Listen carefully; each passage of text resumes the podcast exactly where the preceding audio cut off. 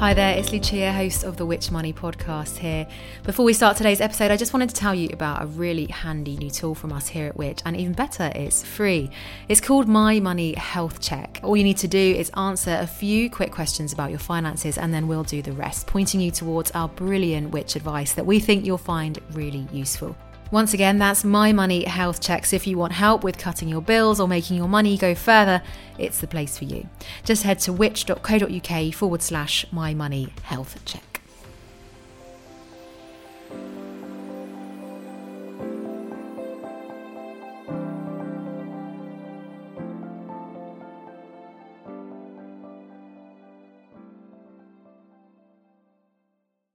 Welcome to the Which Money Podcast, your weekly hit of money news and personal finance hacks to help make you better off. I'm your host, Rob Lilly, in for Lucia Ariano this week, and here's what's coming up. Within a few days, I had my purse stolen uh, from a guy on a motorbike containing my cash, which was a bit of a nightmare. But I still had my card, went to the bank, and of course, it swallowed that card. The data provider Moneyfacts warns that someone taking out £250 from an ATM abroad with a debit card, typically you're going to face charges of just under 12 quid just for the privilege of accessing your own money while you're away. Grab your cash before you go, just don't do it at the airport. If you leave it that late, you're at the mercy of those bureaus, so basically you're going to get ripped off. It's ironic that Lucia is off on her holidays this week, as today we're chatting all things travel money. With the summer holidays fast approaching, we'll be discussing how to pay on holiday, discussing everything from where to go to get the best deals, what rates to look out for, and whether cash or card is king when paying overseas. And to do that, I'm joined by Which Money podcast regular Jenny Ross and making her debut on the Which Money podcast from the Which Travel team, it's Lauren Bell. Hello, both. Hi, Rob. Hello. Now, first things first, and a very important question Have either of you been able to get away so far this year? And if so, where did you go? And if not, have you got any plans for any future travel later on this year? Oh, I am so pleased to be able to say, yes, I've finally been able to get away. I had my first um, post COVID holiday abroad last month. Um, and uh, really made it count. We went we, we went far. We went to Mexico. And, exciting! Oh, it was glorious, Rob. Yeah, I think it could be probably summed up in uh, tacos, margaritas, and, and Mayan ruins. So what what more could you want? It was it was a delight. Yeah. What about you, Lauren? Have you uh, have you been away yet this year? I have. I'm so I was so happy to get away. It's the first time since well, I think it was February 2020. We all know what happened in the middle. Um, yeah, I went to not too far. I went to Gran Canaria in March. Um, I just really desperately wanted some sunshine, um, and obviously we all know the Canaries is good for winter sun. So yeah, it was really really good. I actually went away with my mum. Um, we chose Puerto de Mogan um, in Gran Canaria. I used the Which survey, of course. Obviously obviously, best Canary Island on there. Um, well, I hadn't been to Gran Canaria before, so wasn't too sure where to go. Yeah, it was a good choice though. Um, it's just a lovely little cove beach, like some really nice restaurants, and of course, like sunshine, which is what I really went for. But yeah, I'm more jealous of Mexico the margaritas, Jenny. uh, well, now I'm tempted by Gran Canaria. That's going. That's going on the list. And, and Rob, to complete the set, you you were off to Eurovision, weren't you? Which was in was that in Italy? Was that your last trip abroad? Yeah, it was. Yes, yeah. Thank you for asking, Jenny. Very nice of you. Yeah, I was in I was in Turin in Italy in May, and uh, some of my other tra- travels this year, which I think will come up later on in today's episode. I've also been to Sweden, which was in March, which was, as you can imagine, nice and chilly, uh, and I've done a bit of Croatia and Slovenia as well. So actually, making the most of being able to. Oh, you're really getting back out there. Yeah, making the most of being able to travel again. It's been good. Well, let's find out if you if you um, if you spent wisely while you were away, or if you need need to apply some some more of our tips when you go abroad next. Yeah, I feel like this episode needed to exist before I uh, went on those trips. But hopefully, for you listening, it'll be useful if you've got any uh, holidays planned over the next few few weeks and months. Now, Lauren, you have been looking at exactly this. We're talking, of course, about travel money for a recent piece you wrote for the Which Money magazine. Now, if if we start with what seems like an obvious question to me, when it comes to getting your hands on cash before heading off, is it better to get it before you leave the UK? Or in some cases, could you be better off waiting until you actually reach your final destination? I mean, just it's probably just easier to get it before you go, to be honest. Um, change it up in the UK, um, especially if you want physical cash on you. Um, it's just easier because you can compare the bureau rates. Um, they they don't actually have to offer the same exchange rates to you, so they can vary like quite wildly um, depending. So yeah, it's really good to be able to look at what's out there, shop around a bit, um, give yourself a little bit of time before you go, find the best deal. Just for practical reasons, um, carry some cash with you. Um, you know, if you lose your bank card or something, you're you're not you're not going to be in a great position. So it's good to have a little bit of cash. Also, just like things like the cab at the airport. What if they don't take a card? Great, just to have a little bit of emergency cash in your pocket. It's not the end of the world though. If you're one of those that leaves it to the last minute, you could just take a card out there, grab some cash from an ATM.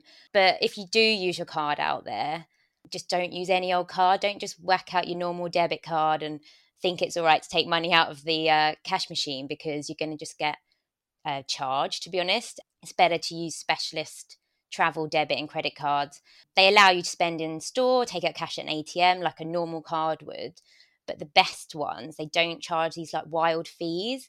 So there's something called like a foreign transaction fee abroad, which getting into nitty gritty, it's about 3% of the transaction. So, you know, if you spend 100 quid, you're going to get charged £3 on top just to take cash out, just to spend. It's not ideal. Whereas with these specialist travel debit and credit cards, you you won't.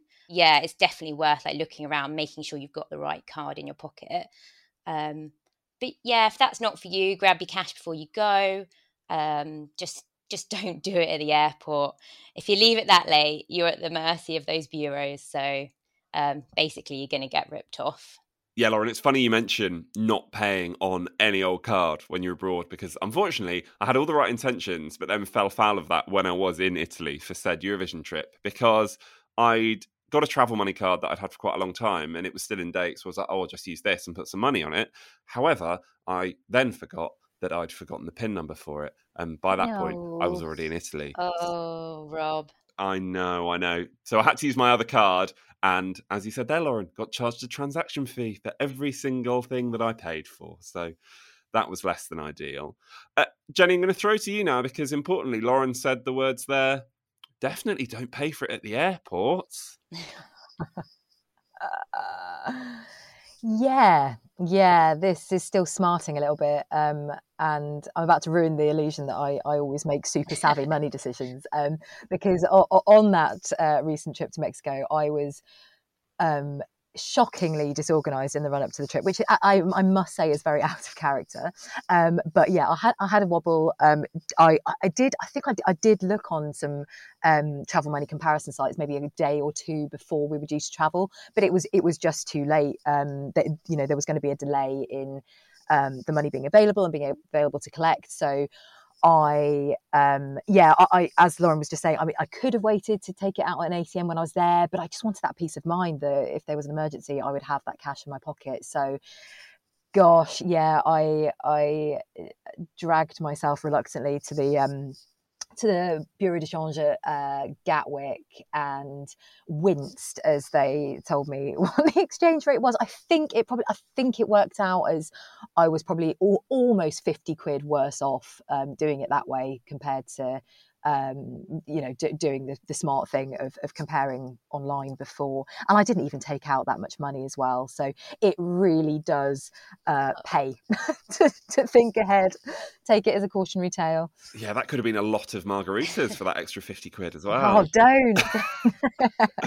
uh, now, we've also been speaking to travel podcaster Portia Jones, and she's been sharing her own travel money nightmares with us for this week's episode.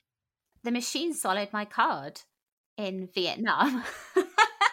so it gets worse. So within a few days, um, I had a few incidents happen to me in Vietnam. I had my purse stolen uh, from a guy on a motorbike containing my cash, which was a bit of a nightmare.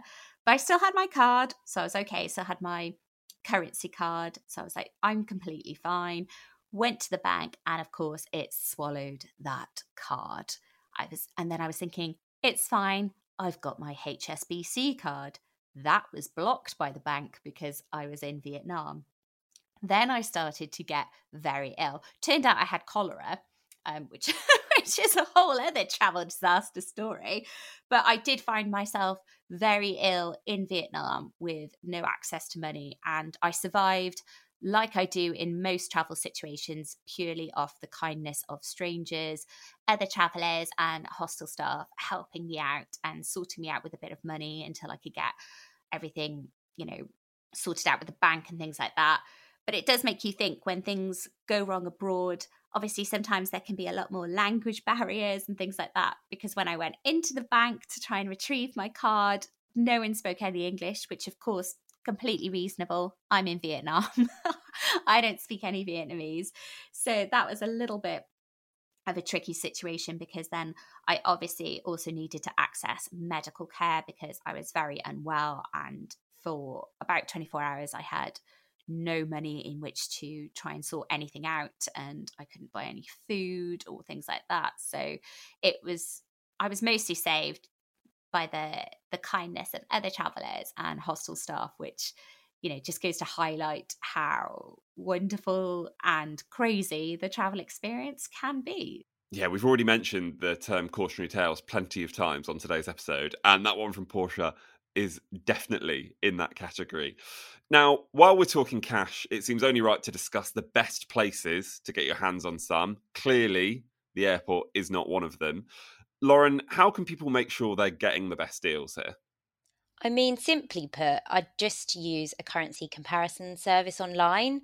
Then you can just check like which one's offering the best rate. Um, one of those that's um, a bit more well known is Travel Money Max. So um, that's a good place to start. Um, even if you don't order it, um, you could just get an idea of a good and a, a bad exchange rate that day before buying. Um, yeah, like I mentioned earlier, they really do vary the rates. So, for example, I, I just had a quick look, um, and the rates are ranging from 1.11 to 1.14.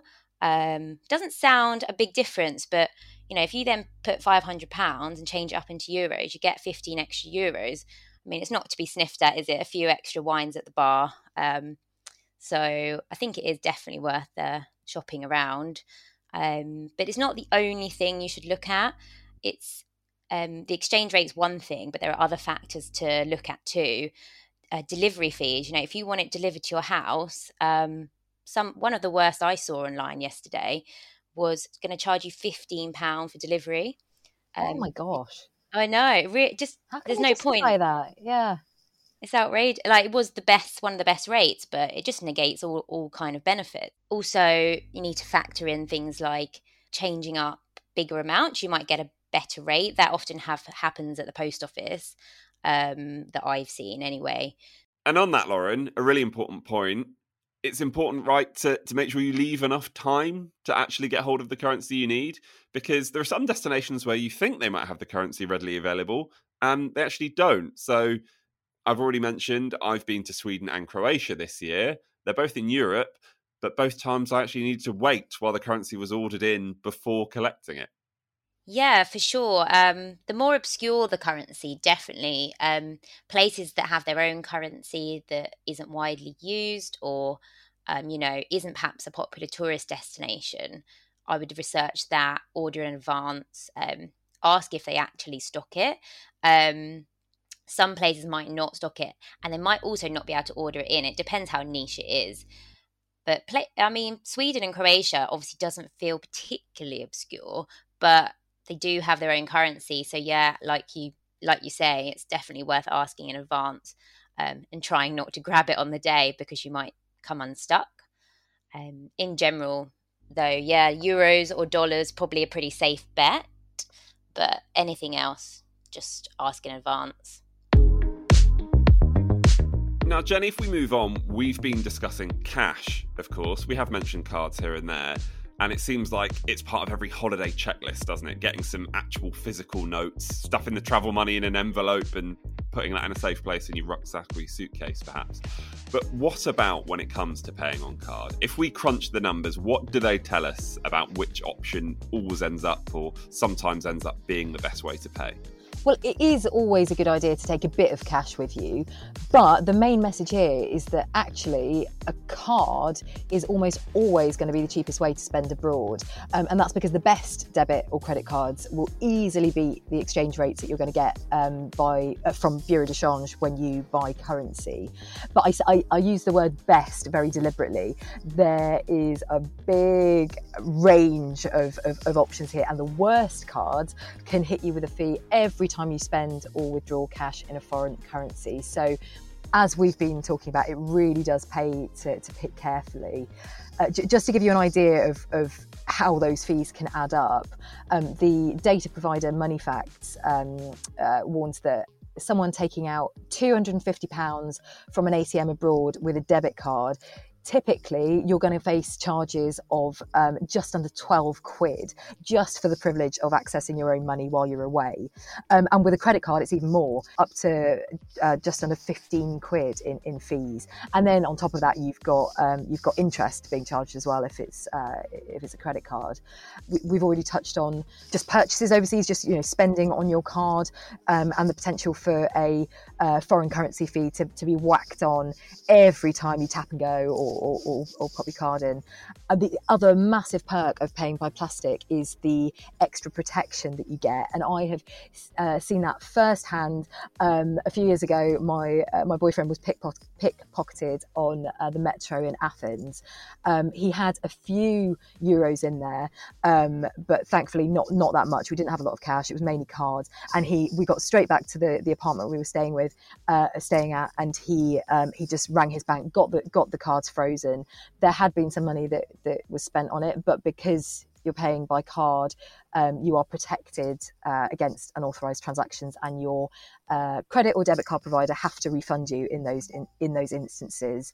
Another big uh, attraction for credit cards in particular is this lovely piece of legislation called Section 75, which can make your credit card provider jointly liable if anything goes wrong with a purchase.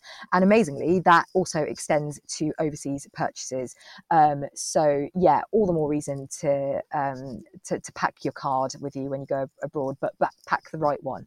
Yeah, that was a pretty solid argument in favor of in favor of the card there, especially when you were talking about the protections, which are, are obviously super important. And Jenny, can we can we name some names as well? Which providers will will kind of leave their customers better off if they end up choosing to use their card abroad? Yeah, we certainly can. Um, thanks to uh, some analysis that, that Lauren worked on recently. So, um, for debit cards, um, our top picks are Starling, which is um, actually a which recommended provider for current accounts. Um, so there's a bonus there. Virgin Money's M Plus account um, and Chase. None of those charge any fees um, for using your card abroad. Uh, the same also goes for Metro Bank, but that's only within Europe. And similar caveat applies to Monzo.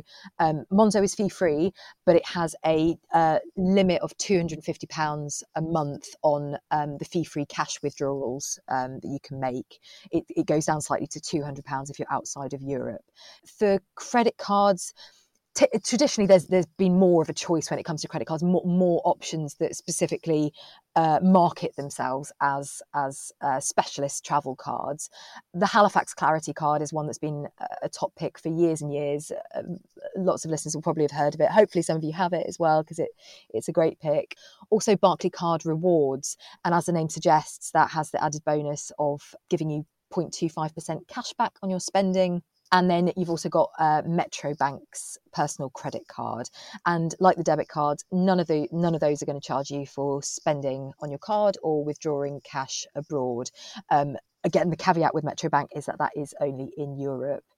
Again, while we're on the subject of caveats, quick word on using your credit card abroad.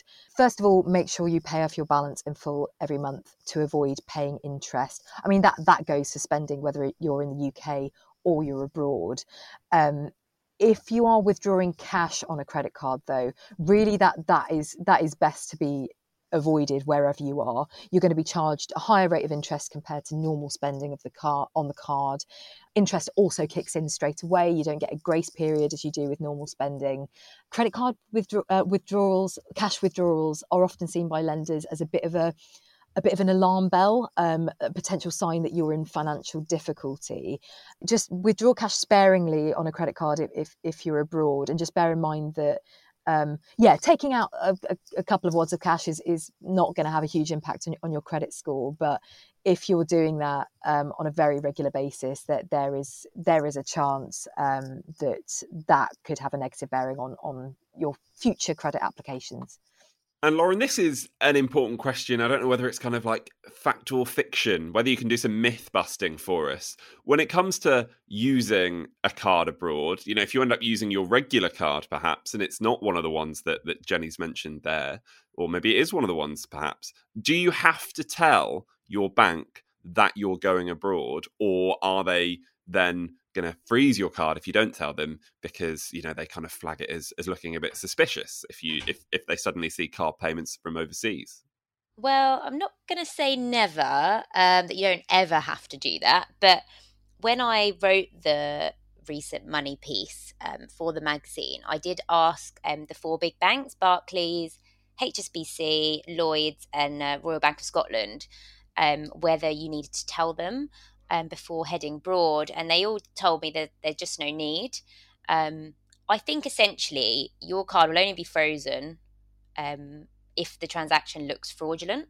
So, you know, I imagine if you're going to be spending a huge amount in one transaction on something, um, it might be flagged up as suspicious. But if you're buying things like meals out, drinks at the bar, it shouldn't be marked as fraudulent um, and you should be fine.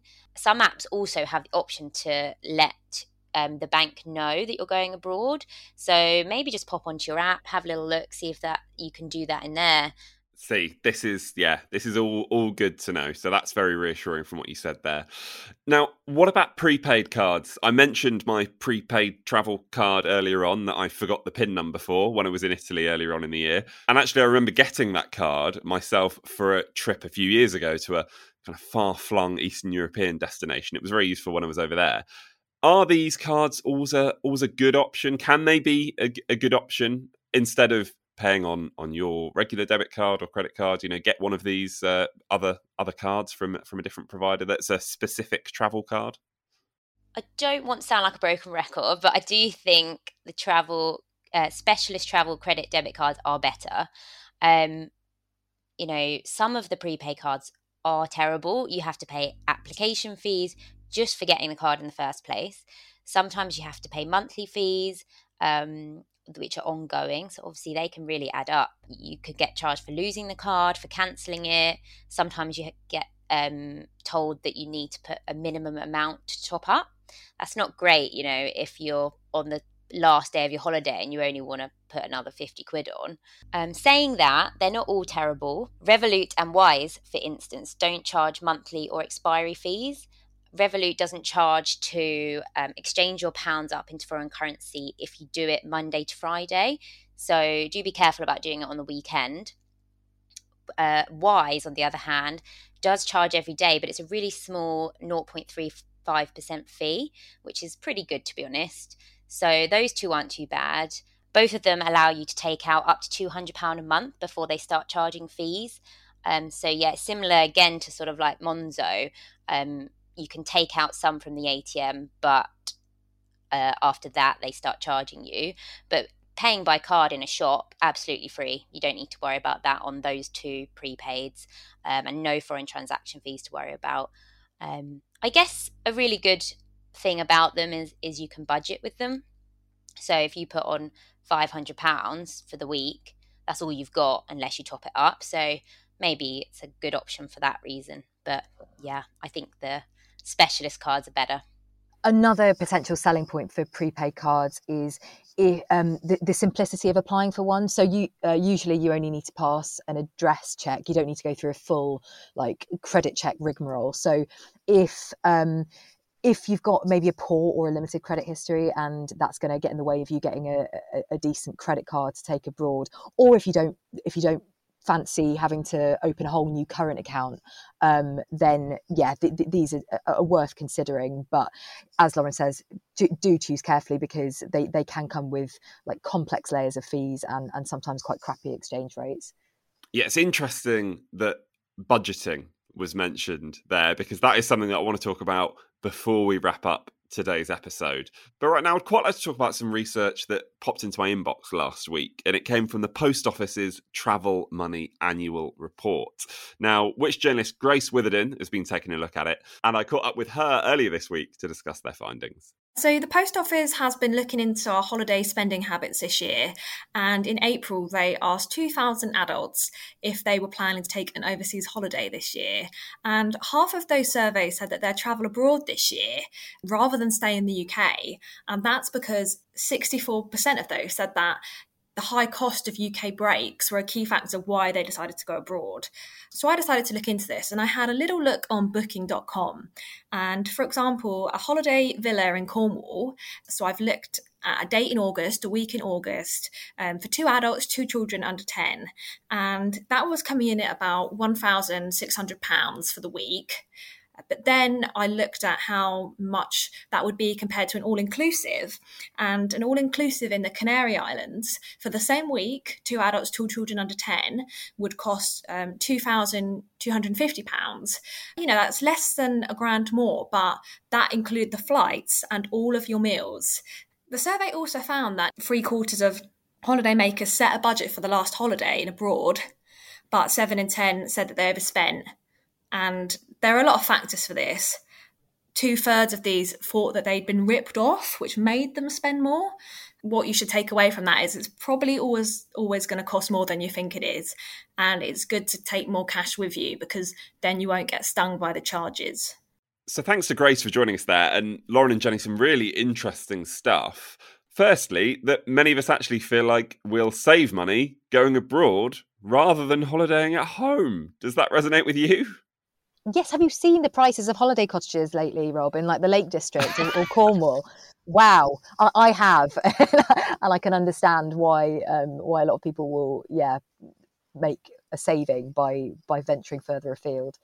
Yeah, I think there's really good bargain package holidays to be had abroad. To be honest.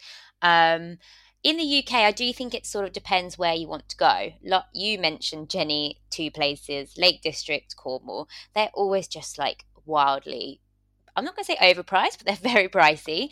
And more so since COVID, right? Because because there's been such a boom in demand. Yeah. So they can they can command those yeah those high oh, prices. Oh, absolutely. Yeah. I mean, if you're less picky about the place, the season.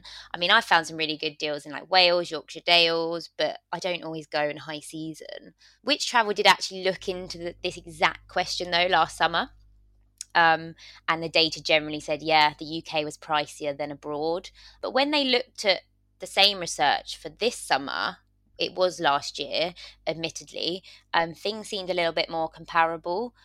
And, and, then I suppose the one thing that definitely resonated with me the most, other than how expensive it is to holiday in the UK at the moment, is definitely that point about budgeting and how most of us start off with an aim to stick to a budget on a holiday and then not that many of us manage it. So, to finish, this seems like the best place. What are your top tips to actually stick to a budget when overseas? Do you know, I think my number one tip is to be realistic about how much things are actually going to cost.